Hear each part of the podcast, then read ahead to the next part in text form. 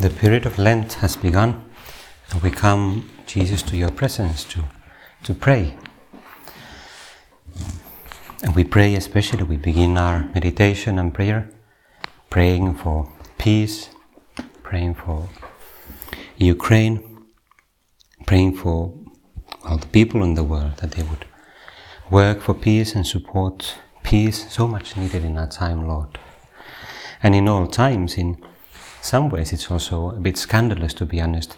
I was think, thinking about this today. I met uh, a man who is from Cameroon, a man who has, uh, well, experienced war and his family and in so many ways. And, uh, and the world is so, this is maybe a bit surprising commentary, but uh, the world is so scandalized and, and rightly, morally indignified because of the such an unjust aggression of of Russia and Putin in, in Ukraine.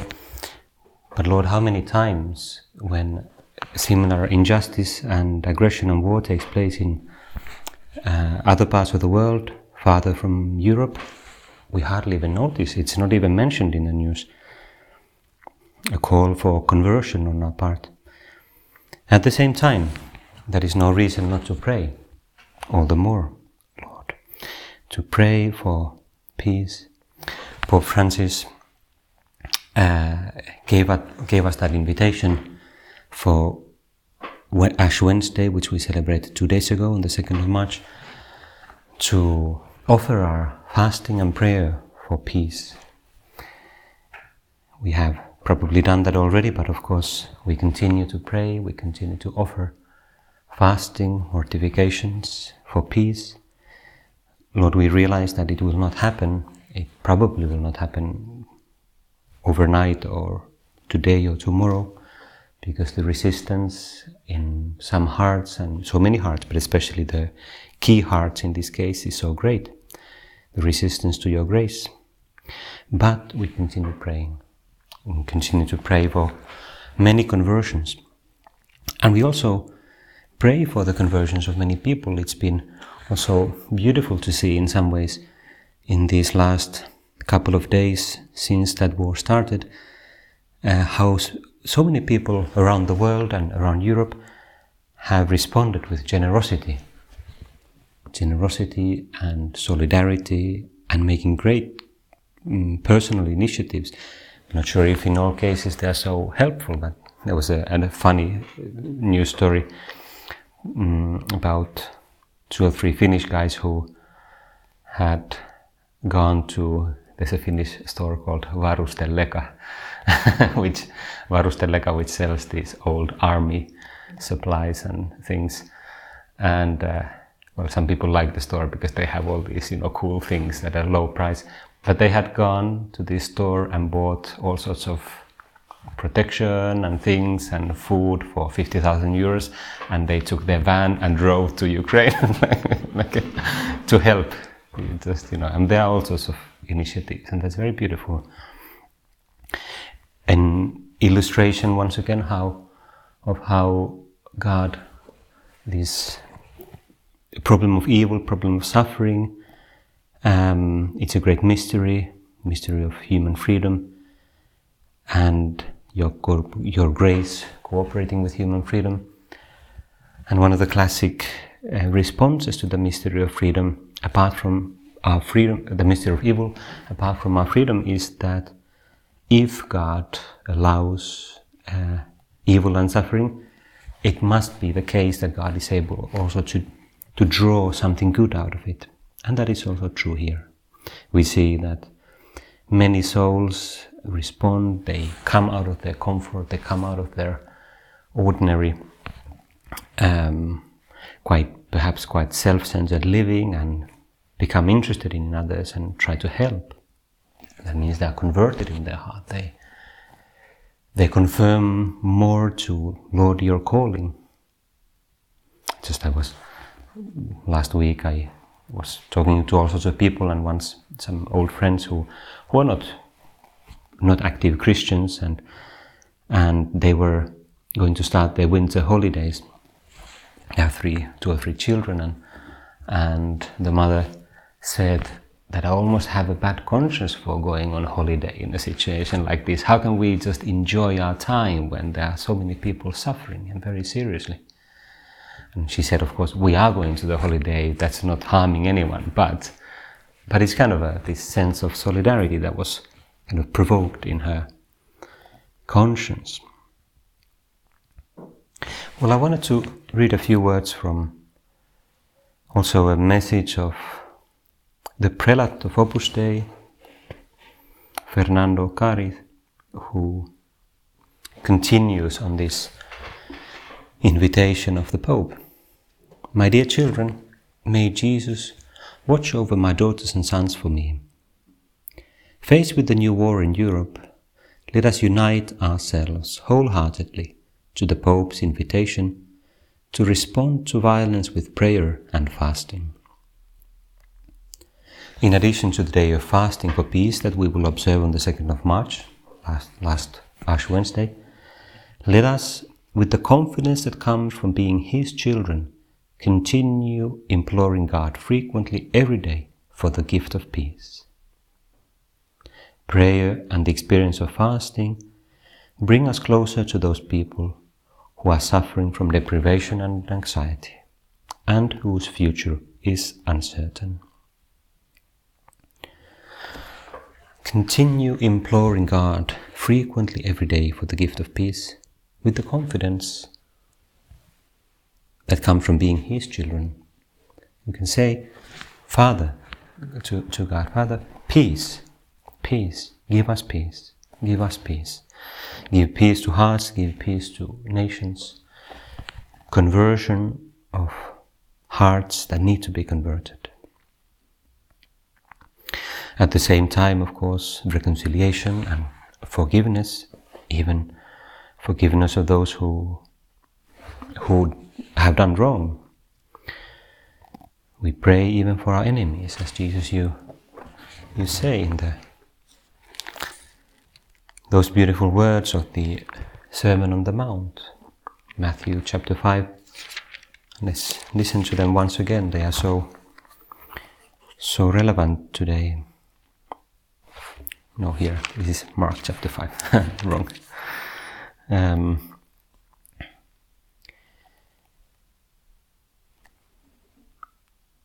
you have heard that it was said, You shall love your enemy and you shall love your neighbor and hate your enemy. But I say to you, love your enemies and pray for those who persecute you, so that you may be sons of your Father who is in heaven. For he makes his sun rise on the evil and on the good, and sends rain on the just and on the unjust. For if you love those who love you, what reward have you? Do not even the tax collectors do the same? And if you salute only your brethren, what more are you doing than others? Do not even the Gentiles do the same? You therefore must be perfect, as your heavenly Father is perfect precisely as God's children. We are called to love even our enemies.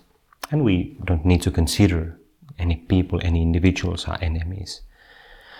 We pray for them. Love your enemies and pray for those who persecute you. Well, Jesus is speaking here more in a religious context, but here also.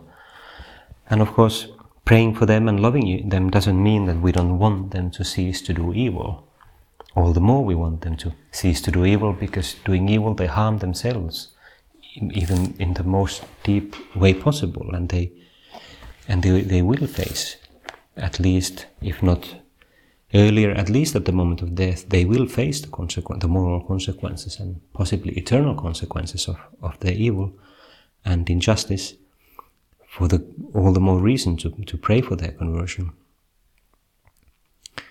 And this also applies to, so how important it is, this understanding and reconciliation that we don't, even though we may be and probably are morally eh, indignified by the injustice, there is a danger of being carried away just by emotions. I, there was some news um, the other day about this boycott faced in Finland by Teboil, Teboil entrepreneurs. There's one Teboil here nearby also, which I've often been to and to fill the tank. And uh, and then there was this these entrepreneurs who were saying, well, we are just Finnish entrepreneurs, you know, trying to. and suddenly, many of us fa- face bankruptcy and you know all sorts of trouble for our families if we face this boycott. So, so it was quite a good point that, and and one one of those entrepreneurs, uh, because they're all individual entrepreneurs who have their own company, said that, uh, uh, well, there were there were some people here in Pohjanmaa, in Ostrobothnia, who had you know, written some really nasty words on their signs in some cow blood and whatever, you know, that. And it's like, wow, you know, that makes no sense. You just, that's completely, don't add injustice to injustice. pray, pray. Pray and fast. Well, we have begun this period of Lent, period of fasting, period of conversion. And uh, how can we, Jesus, live well at this period of fasting, period of conversion? There are three elements traditionally in this Lenten period uh, giving alms, that means generosity, deeds of charity, prayer, and fasting. Fasting literally means uh, abstaining from food, eating less food. Um, but generally, we can say mortification, doing acts of self denial, something that is uh, hard for us, something where we deny our comfort. Give us, Lord, light to live this Lenten period very well, especially given that the circumstances in the world and quite nearby really call us to conversion. For many of us, I hope you don't mind me going on with this, you know, political situation and, and war.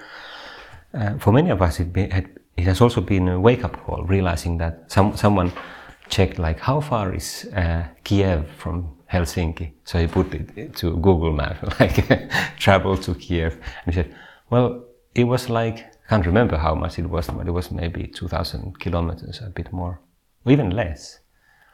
Um, so it was like, or was it even significantly less now that I think of it? Anyway, it was not far. It was like, oh, it's almost next door, but it's like another wake up call. You know, we've read about problems there for, for years now, and so often treating it like, wow, it's, you know, some poor country there, you know, their problem. It's not their problem. We're part of the same human family,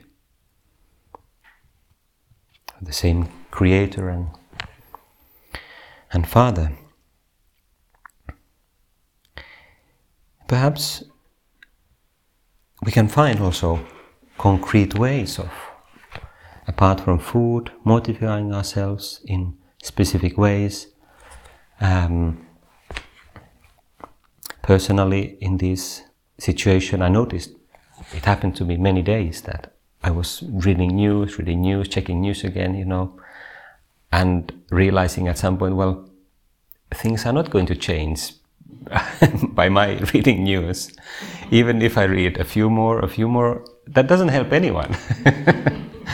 it only makes me will feel worse and, you know, uh, praying less. So I made the decision okay, I'm going to check news maximum once a day and not more than 10 minutes. And you don't know how much that costs me, how, how hard that is. like and not in the morning, not the first thing in the morning. And then I, you know, I decided, well, okay, whenever I feel the pinch, you know, the feel like reading, I offer that up. I pray. I say a prayer. I say to God, you know, I offer this self-denial to you for the peace instead of you know giving into my curiosity, which is not going to help anyone. Um, I offer it up. And fasting.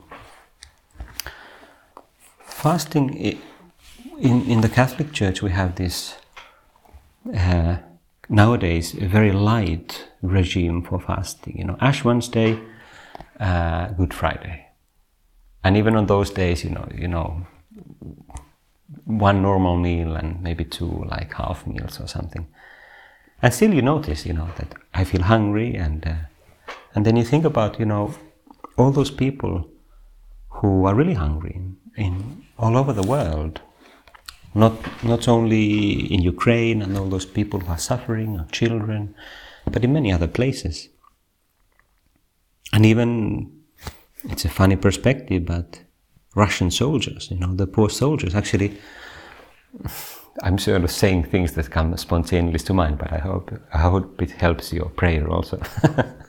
but one thing that happened to me the other day was there was this news piece about some um, intercepted communications of the Russian army and probably by the American intelligence or something. And uh, it showed that their army was in complete chaos and uh, lack of motivation and so on. And there are lots of young, you know, hardly grown up boys who have been sent there, often without any training and pressure to go there, and uh, and there were all these boys, you know, just crying, um, not just crying those who were caught by the Ukrainian army, but but some who like I don't want to shoot, I don't want to shoot there, and or some other pressing faster, faster, and and there was like. And this crying voice saying, "Oh, it's hard, it's hard." And suddenly, it was the first time actually I started really crying. You know, in this war. I didn't cry before, but that really moved me because it made me think, you know, the human suffering in in all both sides really and and the, the injustice, you know, involved in the, the whole event. Lord, really we we pray for peace and conversion of hearts. And just another funny, you know, more positive note, but funny experience, you know, on Ash Wednesday. So for breakfast, I went to, I went to take some breakfast. You know, I thought I offer offer it up and I take something very light, and I just took this one piece of uh, rye bread. You know, Ruisleipä, typical without anything. No butter no cheese nothing. I just took uh, one small piece and started eating it and and, uh, and went to pray the breviary the, the you know the psalms and so on that the priests pray every day. And i had this funny revelation you know i was eating just a couple of pieces of the rye bread. And then the thought came to me wow this bread tastes so good. Like even without even without anything on it. No butter, no cheese or anything. And it really stuck me. I had this, I had this huge moment of conversion because suddenly I saw, oh, Lord, it was thanks. I'm sure the Holy Spirit was talking to my heart because suddenly I thought of all these moments, you know, when in the morning maybe I've been tired and and uh, annoyed, and then you go to the fridge and there's only this there's only this margarine. And not the not the Oivariini that I always want. Or just butter. Lord where is my butter you know? Or or the cheese is finished or whatever.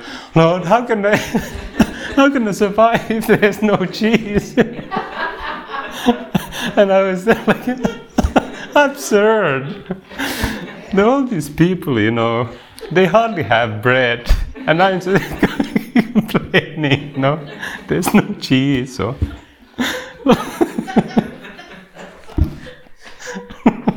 Lord, why do I have to eat this margarine? Terrible, I'm suffering so much, you know.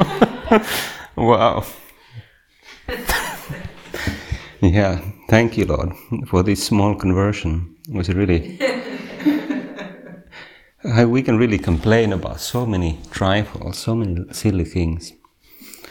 Well, we almost we almost have to finish, but let's just listen to a few more words of the prelate of Opus Dei. He continues in his message on a more, gen- more general level. now, Axel, don't start laughing because if she starts laughing, then I can't stop laughing. don't worry. Blessed are the peacemakers. Blessed are the peacemakers, for they shall be called children of God. don't laugh. Don't laugh. He continues saying, It's natural for us to feel powerless to change the course of history.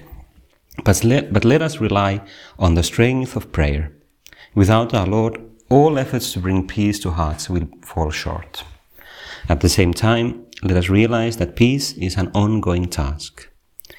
Taking an active role in living this beatitude means contributing to and fostering peace in our own families, at work, and in society. And perhaps this is something that we, we can do especially in this Lenten period, in addition to increasing our prayer, increasing our fasting, little mortifications, working for peace. But not just peace in Ukraine or in Russia, in the world, but peace in our own family, in our workplace, in our university, in our society, with our friends. Especially at Holy Mass, uh, Don Fernando continues, and in our prayer to Our Lady, Queen of Peace, let us be very mindful of all those who are suffering. Well, let's turn to Our Lady, indeed, Queen of Peace. We ask you to, to help us and to, to support our prayers for peace and for the conversion of souls, conversion of hearts, beginning from beginning with our own. I give you thanks, my God, for the good resolutions, affections, and inspirations which you have communicated to me in this time of prayer. I ask you for help to put them into effect. My Mother Immaculate, Saint Joseph, my Father and Lord, my guardian angel, intercede for me.